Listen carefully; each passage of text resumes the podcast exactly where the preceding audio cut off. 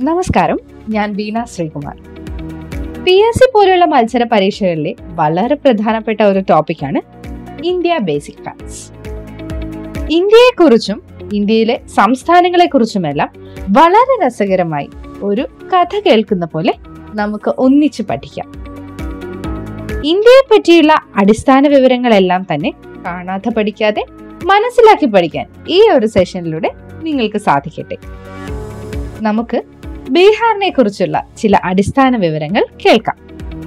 ബീഹാർ ഇന്ത്യയുടെ കിഴക്ക് ഭാഗത്തുള്ള ജനസംഖ്യ കൊണ്ടും മാനവശേഷി കൊണ്ടും രാഷ്ട്രീയമായും പ്രധാനപ്പെട്ട ഒരു സംസ്ഥാനമാണ്. രാജ്യത്തെ പല ശക്തരായ നേതാക്കന്മാരെയും സമ്മാനിച്ചിട്ടുള്ള സംസ്ഥാനമാണ് ബീഹാർ. ആയിരത്തി തൊള്ളായിരത്തി പന്ത്രണ്ട് മാർച്ച് ഇരുപത്തിരണ്ടിന് രൂപീകൃതമായി. വിസ്തീർണം തൊണ്ണൂറ്റി നാലായിരത്തി ഒരുന്നൂറ്റി അറുപത്തി മൂന്ന് ചതുരശ്ര കിലോമീറ്റർ തലസ്ഥാനം പാട്ന.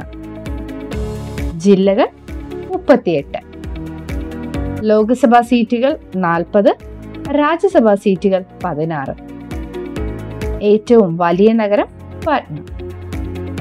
പ്രധാന ഭാഷ ഹിന്ദി ഭോജ്പൂരി മൈഥിലി. ഔദ്യോഗിക മൃഗം ഗൗ അഥവാ മിഥുൻ.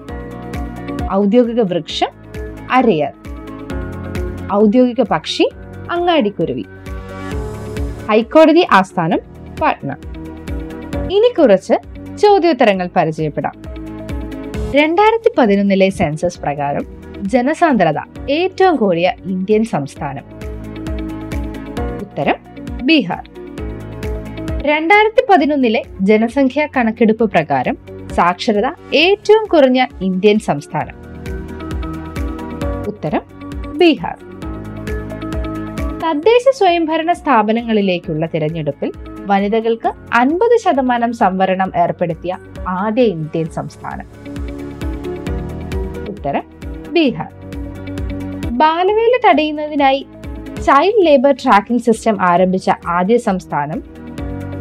ഈ പ്രിസൺ പദ്ധതികളിലൂടെ സംസ്ഥാനത്തെ എല്ലാ ജയിലുകളും കമ്പ്യൂട്ടർ വൽക്കരിച്ച ആദ്യത്തെ സംസ്ഥാനം സർക്കാർ സർവീസിൽ സ്ത്രീകൾക്ക് മുപ്പത്തിയഞ്ച് ശതമാനം സംവരണം ഏർപ്പെടുത്താൻ തീരുമാനിച്ച ആദ്യ സംസ്ഥാനം ബുദ്ധമതത്തിന്റെ കളിത്തൊട്ടിൽ എന്നറിയപ്പെടുന്ന സംസ്ഥാനം ഇവയെല്ലാം ബീഹാർ തന്നെയാണ്.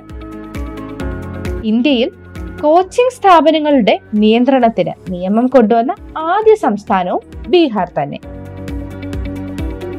ബുദ്ധമതവുമായി ബന്ധപ്പെട്ട ഏത് വാക്കിൽ നിന്നാണ് ബീഹാർ എന്ന പദം ഉണ്ടായത്? ഉത്തരം വിഹാരം. ആദ്യകാലങ്ങളിൽ പാടലിപുത്ര പാടലിഗ്രാമ കുസുമപുരം അസിമാബാദ് എന്നിങ്ങനെ അറിയപ്പെട്ടിരുന്ന പ്രദേശം. ഉത്തരം പട്ന. ഏഷ്യയിലെ ആദ്യത്തെ ഡോൾഫിൻ റിസർച്ച് സെന്റർ ആരംഭിച്ച നഗരം. ഉത്തരം പട്ന. ജൈന ബുദ്ധമത സമ്മേളനങ്ങൾക്ക് വേദിയായ ഏക നഗരം. അതും പട്ന തന്നെ. നാഷണൽ ഇൻലാൻഡ് നാവിഗേഷൻ ഇൻസ്റ്റിറ്റ്യൂട്ടിന്റെ ആസ്ഥാനം. ഉത്തരം പട്ന ബീഹാറിന്റെ ദുഃഖം എന്നറിയപ്പെടുന്ന നദി. ഉത്തരം കോസി. കോസി പദ്ധതിയുടെ നിർമ്മാണത്തിൽ ബീഹാറുമായി സഹകരിച്ച രാജ്യം. ഉത്തരം നേപ്പാൾ. ശ്രീബുദ്ധന് ബോധോദയം ലഭിച്ച ബോധഗയ സ്ഥിതി ചെയ്യുന്ന സംസ്ഥാനം. ഉത്തരം ബീഹാർ. ബോധഗയ ഏത് നദിയുടെ തീരത്താണ് സ്ഥിതി ചെയ്യുന്നത്?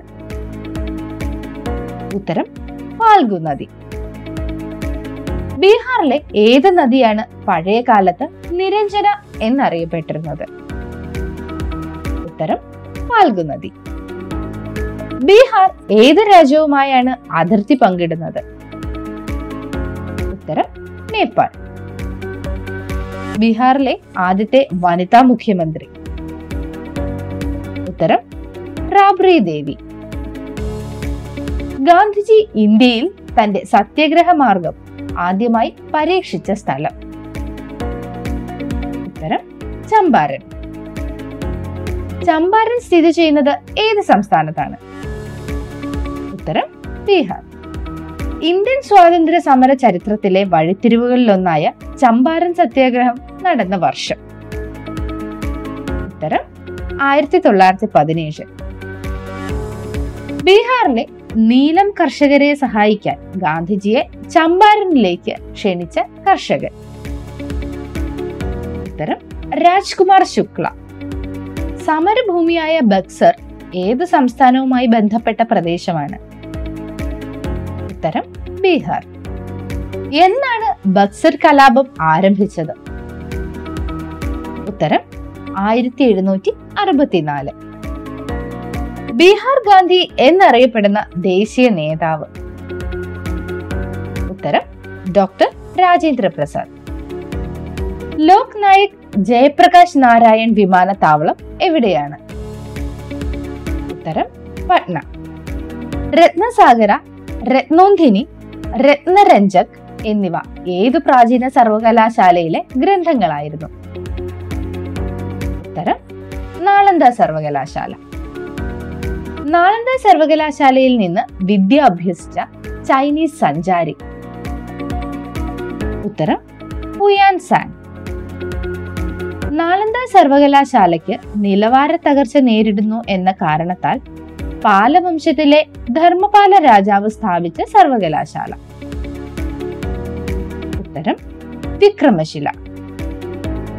പ്രാദേശികമായി സുസു എന്നറിയപ്പെടുന്ന വംശനാശ ഭീഷണി നേരിടുന്ന ജീവിവർഗം. ഉത്തരം ഗംഗാറ്റിക് ഡോൾഫിൻ. ബീഹാറിൽ നിലവിലുള്ള ഏത് ചിത്രകലാ രീതിയാണ് സീതാരാമ സ്വയംവരത്തോടനുബന്ധിച്ച് ജനക മഹാരാജാവിന്റെ നിർദ്ദേശത്താൽ രൂപം കൊണ്ടതെന്ന് കരുതപ്പെടുന്നത്. ഉത്തരം മധുബനി പെയിന്റിംഗ്. ബീഹാറിൽ നിന്നുള്ള ഏത് നേതാവാണ് സമ്പൂർണ വിപ്ലവം എന്ന ആശയം മുന്നോട്ട് വെച്ചത്? ഉത്തരം ജയപ്രകാശ് നാരായൺ. മുൻ കേന്ദ്ര റെയിൽവേ മന്ത്രിയായ ലാലു പ്രസാദ് യാദവ് രൂപം നൽകിയ രാഷ്ട്രീയ പാർട്ടി. ഉത്തരം രാഷ്ട്രീയ ജനതാദൾ. രാജഗൃഹം പാടലിപുത്രം തുടങ്ങിയവ പ്രാചീന ഇന്ത്യയിലെ ഏതു രാജ്യത്തിന്റെ തലസ്ഥാനങ്ങളായിരുന്നു? ഉത്തരം മഗധ.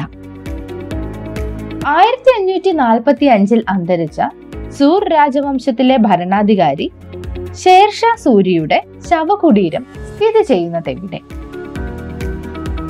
ഉത്തരം സസരം ഇന്ത്യയിലെ പ്രധാന റോഡുകളിലൊന്നായ ഗ്രാൻഡ് ട്രങ്ക് റോഡിന്റെ ശില്പിയായ ഭരണാധികാരി. ഉത്തരം ഷേർഷാ സൂരി. ഏത് സംസ്ഥാന രൂപീകരണത്തോടെയാണ് ബീഹാറിന് ധാതു സംസ്ഥാനം എന്ന പദവി നഷ്ടമായത്? ഉത്തരം ജാർഖണ്ഡ്. ബീഹാറിനെ വിഭജിച്ച് ജാർഖണ്ഡ് സംസ്ഥാനം രൂപീകരിച്ച വർഷം. ഉത്തരം രണ്ടായിരം. ബ്രിട്ടീഷ് ഭരണകാലത്ത് ആയിരത്തി തൊള്ളായിരത്തി പന്ത്രണ്ട് വരെ ബീഹാർ ഏത് പ്രസിഡൻസിയുടെ കീഴിലായിരുന്നു? ഉത്തരം ബംഗാൾ. സോവിയറ്റ് യൂണിയന്റെ സഹകരണത്തോടെ ആയിരത്തി തൊള്ളായിരത്തി അറുപത്തിനാലിൽ ബീഹാറിൽ ആരംഭിച്ച എണ്ണ ശുദ്ധീകരണശാല. ഉത്തരം ബറൌണി. പശ്ചിമ ചമ്പാരൻ ജില്ലയിൽ സ്ഥിതി ചെയ്യുന്ന ബീഹാറിലെ ഒരേയൊരു ദേശീയോദ്യാനം. ഉത്തരം വാൽമീകി ദേശീയോദ്യാനം. ലോകത്തിലെ ഏറ്റവും വലിയ കന്നുകാലി ചന്ത നടക്കുന്ന ബീഹാറിലെ നഗരം. ഉത്തരം സോൻപൂർ. ഈസ്റ്റ് സെൻട്രൽ റെയിൽവേ സോണിന്റെ ആസ്ഥാനം എവിടെ സ്ഥിതി ചെയ്യുന്നു?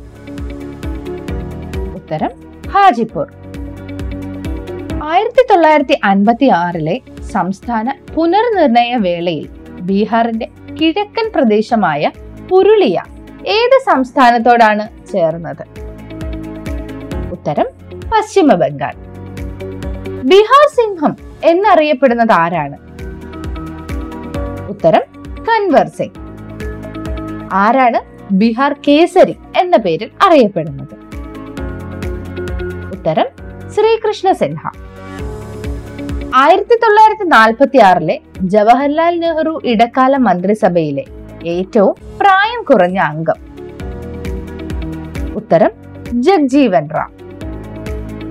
ഇന്ത്യയുടെ നാലാമത്തെ ഉപപ്രധാനമന്ത്രിയായ ബീഹാർ സ്വദേശി.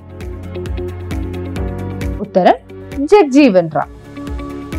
ആയിരത്തി തൊള്ളായിരത്തി എഴുപത്തി ഒന്നിലെ ഇന്ത്യ പാക് യുദ്ധവേളയിൽ ഇന്ത്യയുടെ പ്രതിരോധ മന്ത്രിയും ഇദ്ദേഹം തന്നെയായിരുന്നു. ലോകസഭയിലെ ആദ്യ വനിതാ സ്പീക്കറായ ജഗ്ജീവൻ റാമിന്റെ പുത്രൻ. ഉത്തരം മീരാകുമാർ.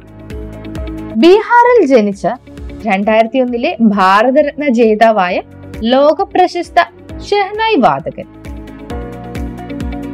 ഉത്തരം ഉസ്താദ് ബിസ്മില്ല ഖാൻ. ആനിമൽ ഫാം ആയിരത്തി തൊള്ളായിരത്തി എൺപത്തിനാല് തുടങ്ങിയ വിഖ്യാത കൃതികൾ രചിച്ച ജോർജ് ഓർവെലിന്റെ ജന്മദേശം. ഉത്തരം മോതിഹരി. ബീഹാറിന്റെ സിൽക്ക് സിറ്റി എന്നറിയപ്പെടുന്ന നഗരം. ഉത്തരം ഭാഗൽപൂർ. ഇന്ത്യയുടെ രാഷ്ട്രപതിയായ രാംനാഥ് കോവിന്ദ് ഏത് സംസ്ഥാനത്തിന്റെ ഗവർണർ പദവിയാണ് അലങ്കരിച്ചിരുന്നത്? ഉത്തരം ബീഹാർ. ബീഹാർ ഗവർണർ ആയ ശേഷം ഇന്ത്യൻ രാഷ്ട്രപതിയായ ആദ്യത്തെ വ്യക്തി. ഉത്തരം സക്കീർ ഹുസൈൻ. ഇത്രയുമാണ് ഇന്ന് നിങ്ങളോട് പങ്കിടാൻ ഉദ്ദേശിച്ച വിഷയം. ബാക്കി അടുത്ത സെഷനിൽ